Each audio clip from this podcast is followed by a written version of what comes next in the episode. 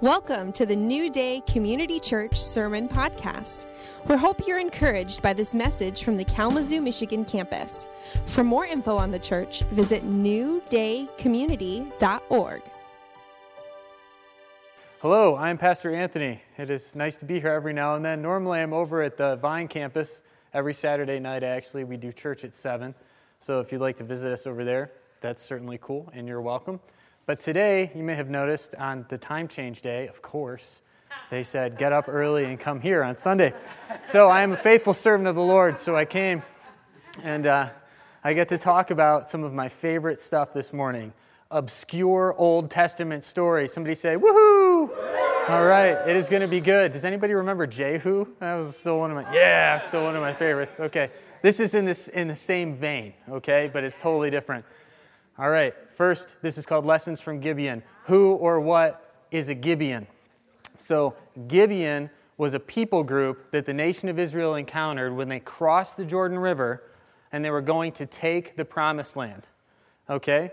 So, they're a people that they encounter way, way back when in the Old Testament.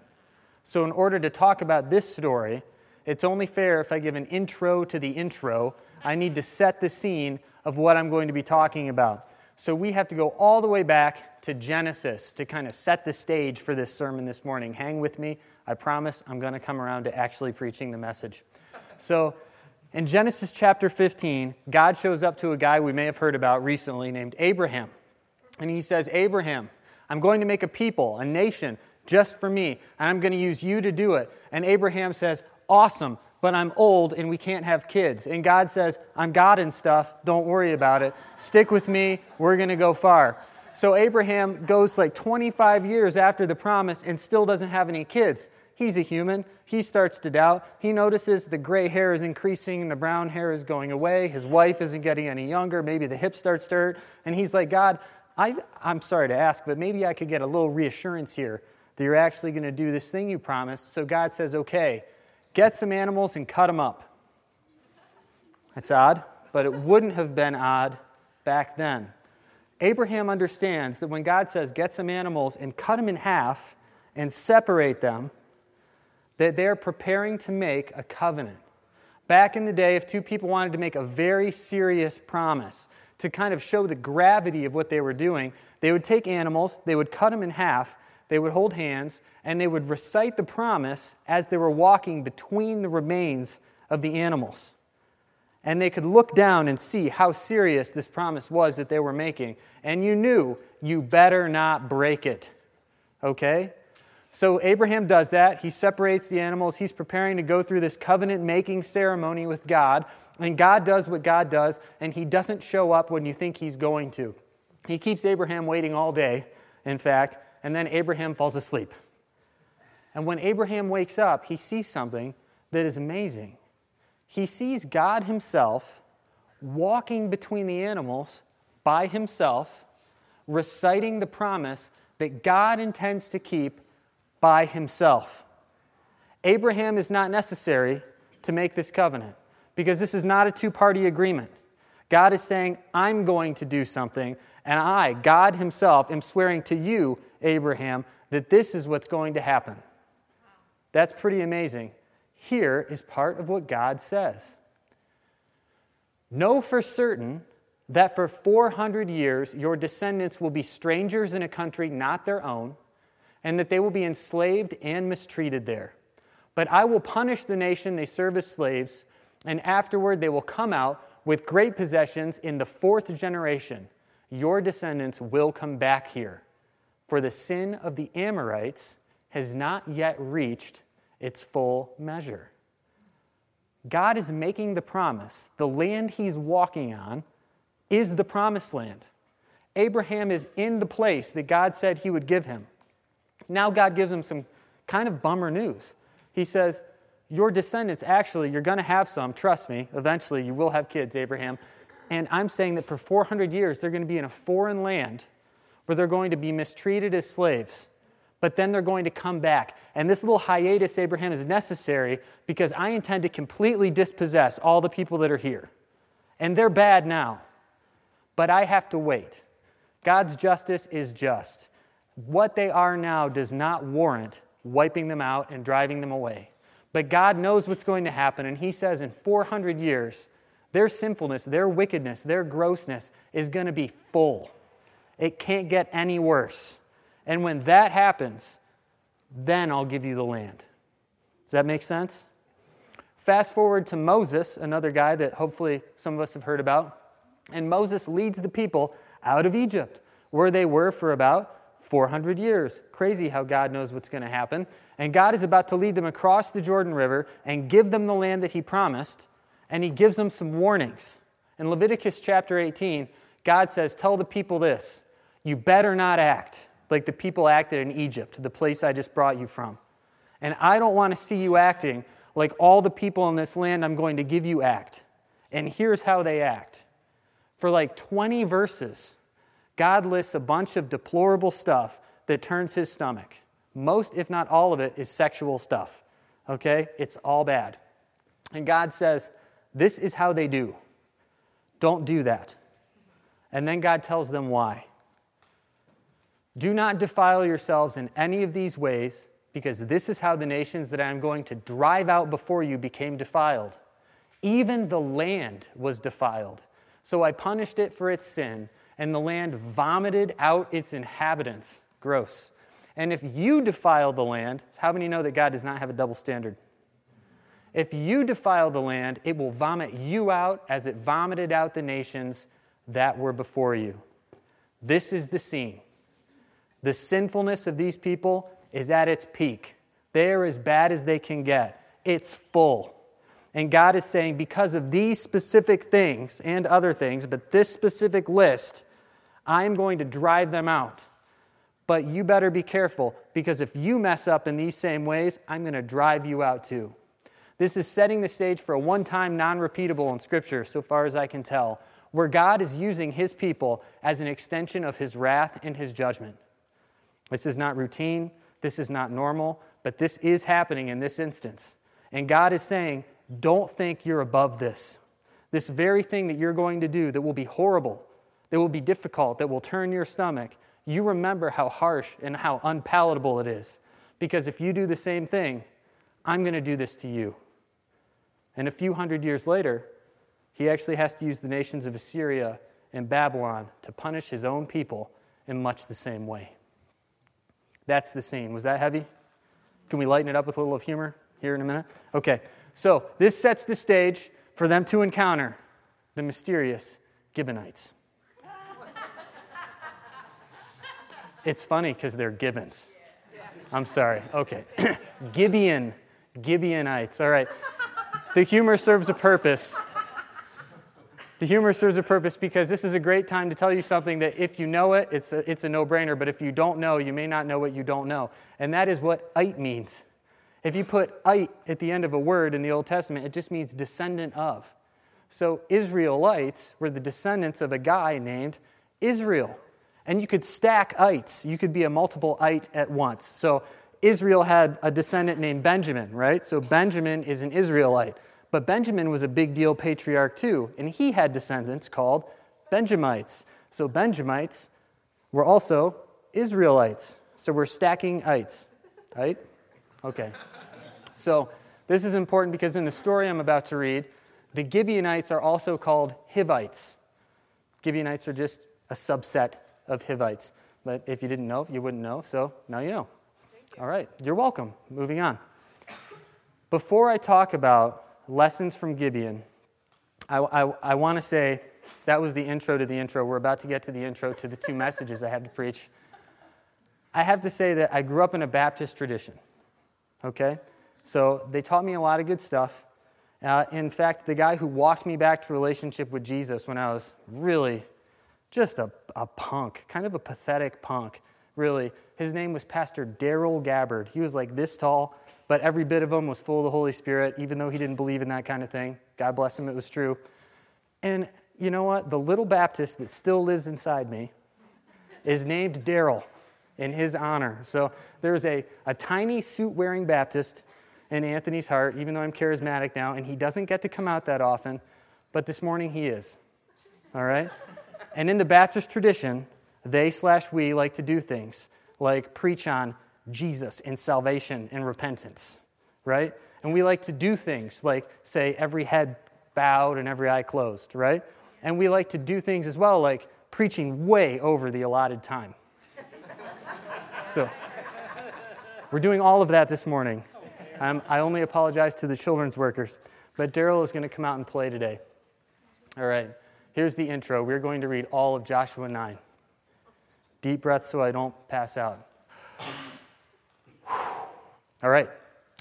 Now, when all the kings west of the Jordan heard about these things, that would be the Israelites absolutely smashing Jericho in the city of Ai, the kings in the hill country in the western foothills and along the entire coast of the Mediterranean Sea as far as Lebanon, the kings of the Hittites, the Amorites, the Canaanites, the Perizzites, the Hivites, and the Jebusites, multiple kings of all of those, by the way, they came together to wage war against Joshua and Israel.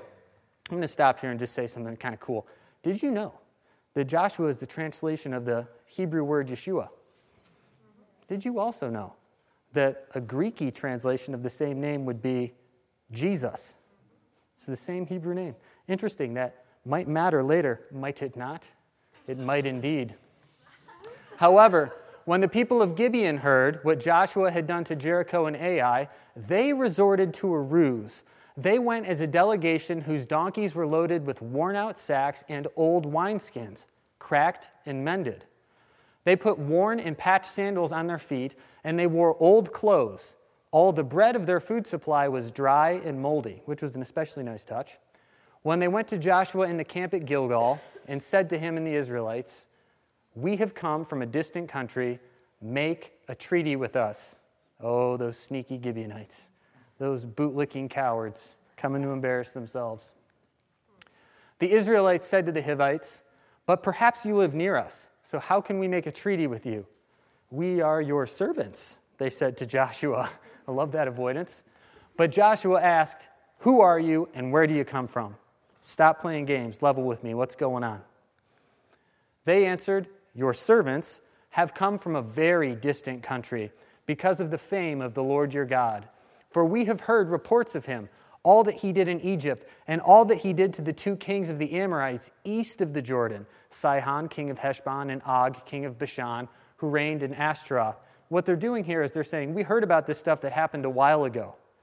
They're pretending to be ignorant of recent events, Jericho and Ai, because they're from so far away, don't you know? Word travels slow. They couldn't have heard about that yet, but they know about this stuff that happened earlier. They're sneaky. They're sneaky, those Gibeonites. And our elders and all those living in our country said to us, Take provision for your journey, go and meet them, and say to them, this is like the third or fourth time, We are your servants. Make a treaty with us. This bread of ours was warm when we packed it at home on the day we left to come to you. But now, see how dry and moldy it is. And these wineskins that we filled were new, but see how cracked they are and our clothes and our sandals are worn out by the very long journey. The Israelites sampled their provisions, yep, sure looks like mold, but did not inquire of the Lord. Then Joshua made a treaty of peace with them to let them live, and the leaders of the assembly ratified it by oath. So these people so far have put on this ruse to go and fall at the feet of Yeshua, the leader of God's people, and say, Please make a treaty of peace with us. Yeshua, please make a treaty of peace with us. And he's like, How do I know you don't live right by us? And I'm like, No, no, no, no, no, no. We live far away. Just please, we, we just need a treaty. So they make a treaty with them by the Lord their God. That's very important. Three days after they made the treaty with the Gibeonites, the Israelites pop over the next hill the Israelites heard that there were neighbors living near them. So the Israelites set out, and on the third day came to their cities Gibeon, Kephirah, Beeroth, and Kiriath Jearim. But the Israelites did not attack them because the leaders of the assembly had sworn an oath to them by the Lord, the God of Israel. They didn't just pinky promise, they made a promise according to the name and the character and the reputation of their God. Yahweh's character and reputation are on the line.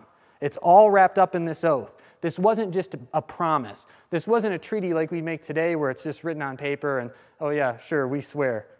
the character and the reputation and the name of Yahweh is wrapped up in this treaty. This is a big deal because that will have a lot to do with whether or not they value the treaty. The whole assembly grumbled against the leaders, but all the leaders answered, We've given them our oath by the Lord, the God of Israel. We cannot touch them now. This is what we'll do to them. We'll let them live, so that God's wrath will not fall on us for breaking the oath we swore to them. They understand that Yahweh would never go back on a treaty, that when Yahweh gives peace, he means it. 21. They continued, Let them live, but let them be woodcutters and water carriers in the service of the whole assembly. So the leader's promise to them was kept. Then Joshua, probably very angry, summoned the Gibeonites and said, Why did you deceive us by saying, We live a long way from you, while you actually live near us? You are now under a curse. You will never be released from service as woodcutters and water carriers for the house of my God. Pause. There's a beautiful sermon here, by the way, that I don't get to preach because we're in a grace series. But maybe one day, if we ever have a one off, I want to preach the sermon that starts right here. But our two key verses for this message are Joshua 9, 24, and 25, which we'll keep coming back to, which are here. This is why the Gibeonites did what they did. They answered, Your servants were clearly told how the Lord your God had commanded his servant Moses to give you the whole land and to wipe out all its inhabitants from before you. So we feared for our lives because of you, and that is why we did this. We are now in your hands. Do to us whatever seems good and right to you. Israelites pop over the hill. There's the Gibeonites. They don't attack and the Gibeonites don't attack them. The Gibeonites come out and essentially say, Well, hey, here we are. If you're going to kill us, kill us. If you're going to spare us, spare us. We're your servants, we're in your hands. But they swore an oath by the Lord, the God of Israel, Yahweh. These people are going to be fine. Yahweh would never destroy people who made a covenant of peace with him. So Joshua saved them from the Israelites, and they did not kill them. That day he made the Gibeonites woodcutters and water carriers for the assembly, to provide for the needs of the altar of the Lord at the place the Lord would choose, and that is what they are to this day. Joshua 9. That was a lot of Bible, but I told you, Daryl the Baptist is coming out, and there is more Bible to come. Are you guys ready to get into the first of two messages I'm about to preach, each with their own clothes? Awesome. Let's not waste time. Here we go. Point one it's not too late for grace. It is not too late. It doesn't matter who you are, what you've done, what you've had done to you, or where you are in life. Today is a good day to get grace. It's not too late. The Gibeonites show us this in at least three ways. One, we know from God Himself that His appraisal of these people is that their iniquity, their sinfulness, their yuckiness, their wickedness is full. Can't get any fuller. They're bad. Read Leviticus 18 we have every reason to think that the type of people that would do that stuff, like having sex with animals, P.S., is this kind of people. Nasty. These are the kinds of people that God can finally write off on and say, all right, yeah, we can displace these people. You can drive these people out. And it might not be pretty and it might not be good, but it's not unjust. They're nasty. They're bad. This is something that God declared ahead of time that He would do. He called it. This isn't a surprise. This isn't a guerrilla attack. This isn't a whim. This is something that's been a long time coming. And the judgment is already underway. Like the wrecking ball is swinging towards the building. Jericho and Ai are already done. How do you stop that? Gibeon is next. It's too late. Everything on paper says it is too late. When Rahab, way back in Jericho, had the spies from Israel, she said something very telling. She says this We, that's everyone in Canaan, have heard how the Lord dried up the water of the Red Sea for you when you came out of Egypt, and what you did to Sihon and Og, the two kings east of the Jordan, who you completely destroyed. And when we heard of it, our hearts, all these people in the promised land, melted in fear, and everyone's courage failed because of you. For the Lord your God is God in heaven above and on the earth below. She's saying that these people understand what's happening and they understand that Yahweh, the God of Israel, is calling the shots in heaven and earth, and they're freaked out. Mysteriously, only Rahab asked for grace. The Gibeonites say the same thing. Our key verses, Joshua 9, 24 and 25. They say, Your servants were clearly told how the Lord your God had commanded his servant Moses to give you the whole land and to wipe out all the people that live there. It's too late. It's underway. It had been a long time coming, and no one is ignorant or surprised about what is going on. The Israelites are not showing up to these cities, and the people are like, Who are these people? What are they doing here? They understand because of who we are and what we've done, Yahweh has given them the land. They know. The Gibeonites aren't dumb. They understand that on paper, the jig is up. The wrecking ball is about to hit the building. They're next on the list. But they decide to make a wager that there might be one thing that could get them out of this ruin that they deserve. There might be something that they could do, that they could bet on, that would stop the consequences that they deserve for their actions. Did you guys hear that? Something that could stop the consequences that they deserve for what they've done. And what they bet on is not the deception. You might think it is, but come on, you don't think they knew that in three days they're going to show up at their cities? You think they're going to take a different route? And their plan when the Israelites get there is to open themselves up humbly and say, We are your servants. Do what seems right. You made a treaty with us according to the name and the character and the reputation of your God. Let's see what he would do. They are betting on the grace of God.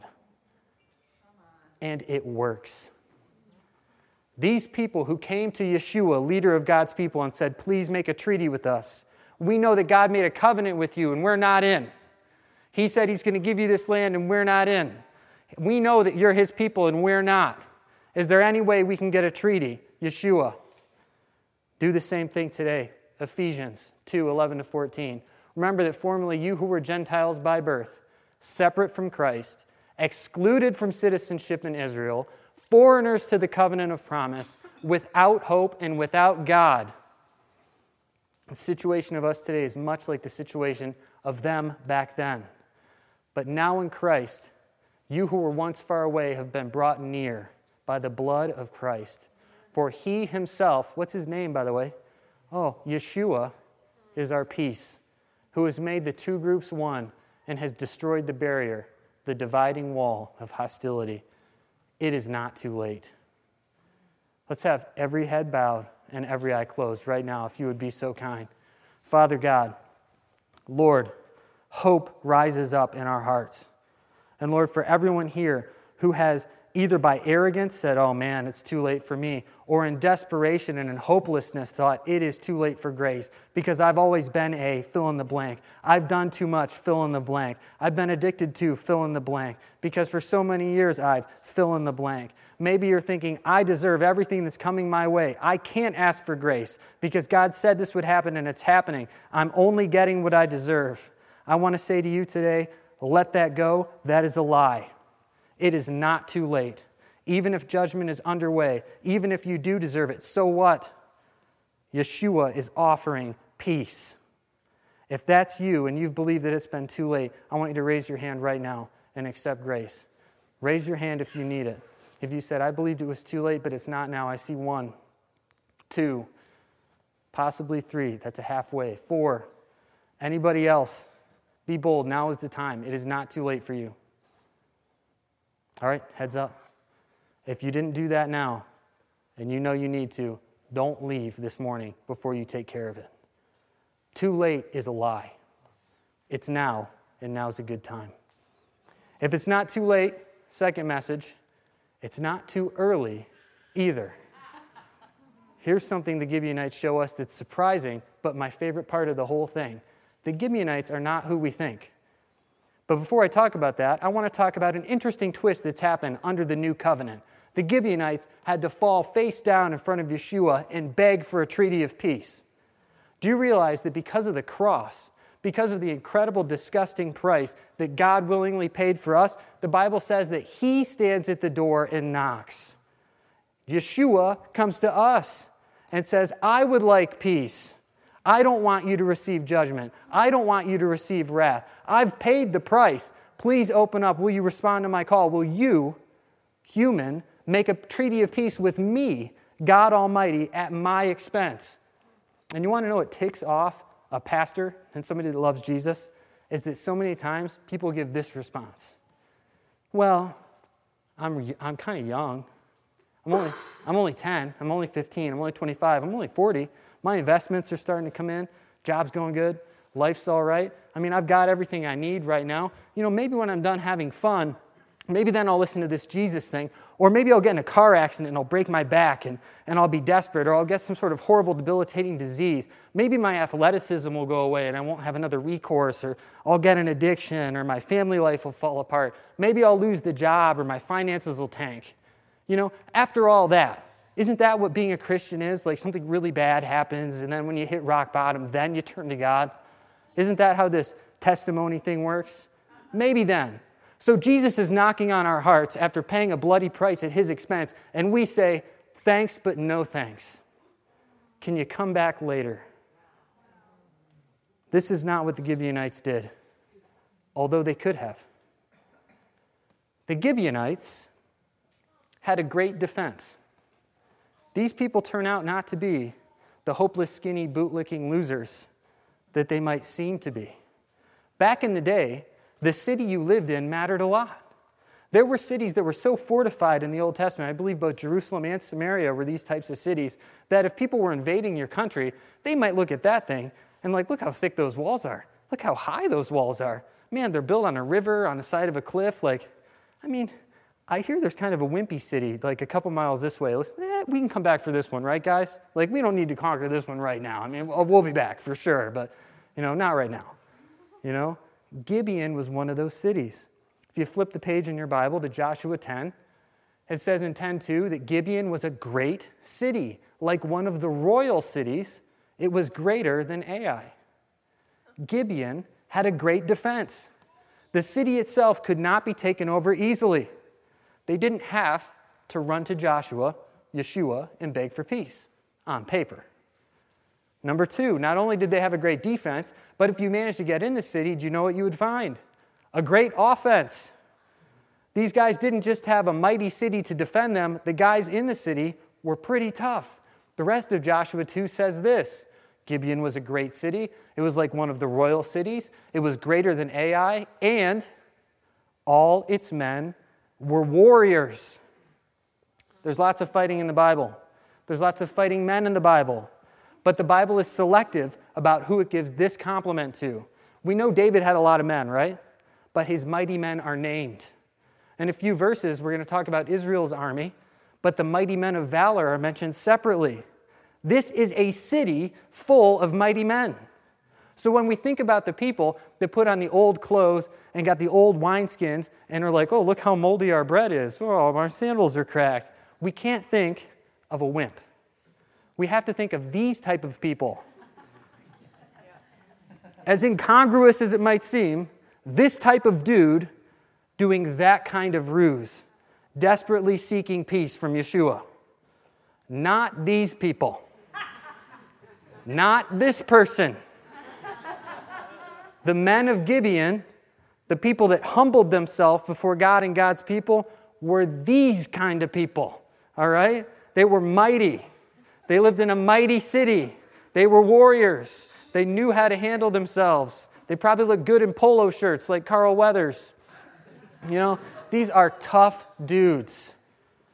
And I mean, it gets better than that. Actually, not only did they live in a great city, and not only did they probably have arms like that, maybe a little better, I'm sure, I'm sure, but they had great allies. They weren't alone. Do you remember how many kings got together to make war against Israel? Let's count the nations. Let's skip down all the kings, blah, blah, blah, blah, blah.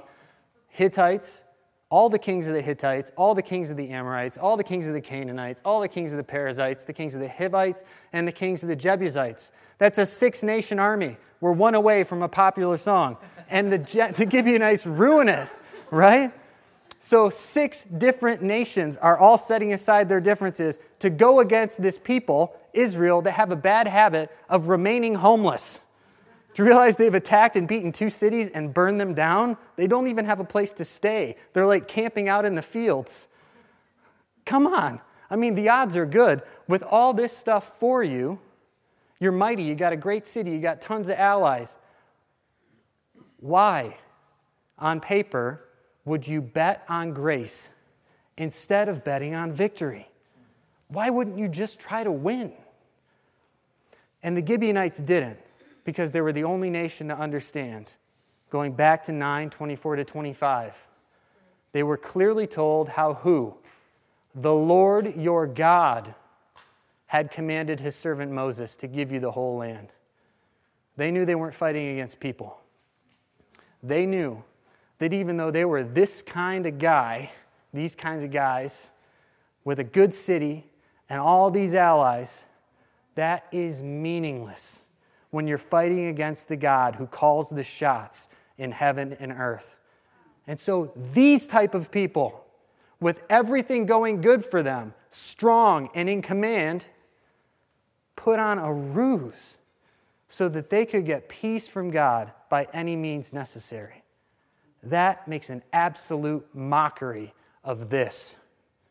And I am fine with that because I hate this, because this makes a mockery of this. Jesus paid an incredible price, not so we could say, rain check, thanks but no thanks, come back later, but so that we could seek the Lord while he may be found, call on him while he is near. Let the wicked forsake their ways and the unrighteous their thoughts. Let them turn to the Lord, and he will, someone say, will, will, will have mercy on them. Let them turn to our God, for he will freely pardon. In Hebrews, it says it this way Today, is it a today? I think it is. Today, if you will hear his voice, do not harden your hearts as in the rebellion. Guys, I want to tell you, it is not too early. Let's have every head bowed again and every eye closed. Jesus, we repent. We repent for thinking lightly of your sacrifice and lightly of the fact that your Holy Spirit knocks on our hearts God, we repent for taking it as, as child's play that the God of the universe wants to have a peace treaty with us, and we say, not right now. God, we're done doing that. If you're done doing that, if you're done trusting in your own security, you know, or your own strength, or the fact that you have it all together, if you've been putting this off, let's not put it off anymore. Let's put those hands up right now and let's make a commitment. It is not too early. I see one. I see two, three, four. Anybody else? Five. Get this done. Six, seven. Today, eight, nine. Heads up. Thank you guys. Daryl is having a lot of fun this morning. if you didn't do that now, and you know you need to, do it today while it's still called today. It's not too early. And as a final point, I'm going to tell you why it's a good idea to get grace. You're going to need it sooner than you might think. If the Gibeonites had not swallowed their pride, tucked their biceps into some old clothes, and left the weapons at home to go and beg for peace, they would have wished they had three days later. Three days. When that army would have come over the hill at dawn, it would have been too late. They would not have sought the Lord while he could be found. They didn't do it while it was called today, and they would have wished they had grace then. But you know they needed grace anyway? An unforeseen circumstance happened the minute they allied with the people of God. This is in Joshua 10. I'm going to paraphrase a little bit. The king of Jerusalem hears how Joshua captured Ai and destroys it, just like he destroyed Jericho, and he hears something even worse. He hears that the people of Gibeon, mighty people with a mighty city, have thrown in with Israel. They've joined Israel, and he flips out. Because the one thing we cannot have are mighty people like Gibeon teaming up with people like Israel. So he sends a message to all the other kings around him and he says, Guys, we've got to do with this. He says, Come up, come up to me and help me. Let us strike Gibeon, for it has made peace with Joshua and with the people of Israel. And then tons of kings join him. Five kings from the Amorites, the king of Jerusalem, the king of Hebron, the king of Jarmuth, the king of Lachish, and the king of Eglon. And they all joined their forces and went up with their armies and encamped against Gibeon and made war against it. They want to squash them quick and decisively because they cannot have Israel, who's about a day away, joining up with Gibeon. If those two people come together, it is bad news bears for all the other nations around. And so they figure if we get a big enough team, we ought to be able to deal with them while they're still by themselves. And they're right. So Gibeon does the only thing they can do, and they yell out to Israel. The men of Gibeon sent to Joshua at the camp in Gilgal, again, about a day away, saying, Do not relax your hand from your servants. Come up to us quickly and save us and help us. For all the kings of the Amorites who dwell in the hill country are gathered against us. Please pause there. I know the rest of the verses are on the screen, but let me just say something. You're Joshua, you're Israel you didn't really want these people around, right? I mean, they tricked you. You know? I mean, the people are grumbling against the leaders, like, why can't we just destroy them and take their cities? And the leaders are like restraining the people, you know? So it's kind of a win win, isn't it? I mean, all these people are going to kind of take care of the Gibeonites. Hey, maybe this is the Lord, like making good on your mistake. You know what I mean? Kind of dealing with these people. And the Gibeonites are, they're no joke, dude. Like, we've seen those delts. Like, those guys are huge. Like, they're going to kill a whole bunch of these Amorites, you know, and take care of our light work. And then, I mean, maybe we just sweep right through. I mean, it sounds like a good plan, right? Except they swore the oath by the Lord their God the character and the reputation of Yahweh is wrapped up in the agreement. And a very interesting thing happens when you get grace. It's not just a get out of jail free card. It's not just that you don't get the wrath you deserve. It's that you are in, all in. And God Himself is not just not against you, God Himself is for you. Joshua, all his men, and all the mighty men of valor, it's a day away. They march all night. And then they kick butt all day. And if you read in the story, this is the miraculous story of Joshua saying, Let the sun stand still so that we can continue fighting. God does that not for Israel to fight Israel's enemies, but for Israel to fight Gibeon's enemies. God is coming to a miraculous rescue of people that, quote unquote, shouldn't even be here. Yes, they should. Because they are in, they got grace. So I could close with a whole bunch of points. Here's several. You're never too far gone for grace. Can we raise our hands? Do you guys know that's true? Amen. Thank you. If you haven't taken care of that, take care of it today. It's laughably foolish. I should have put the word stupid there. Thank you, Daryl. To allow your own strength and security, quote unquote, to keep you from seeking grace. It's a joke. You're not contending with men. And then grace, grace both saves you and helps you. God is not not against you. God is for you. But what I think the Gibeonites would say, if I could put words in their mouth, if they were here now, I think they would say one thing, not several things. And I think they would say it desperately. And so I want us to hear it with the desperate seriousness that it is. Do not hesitate. Get grace now.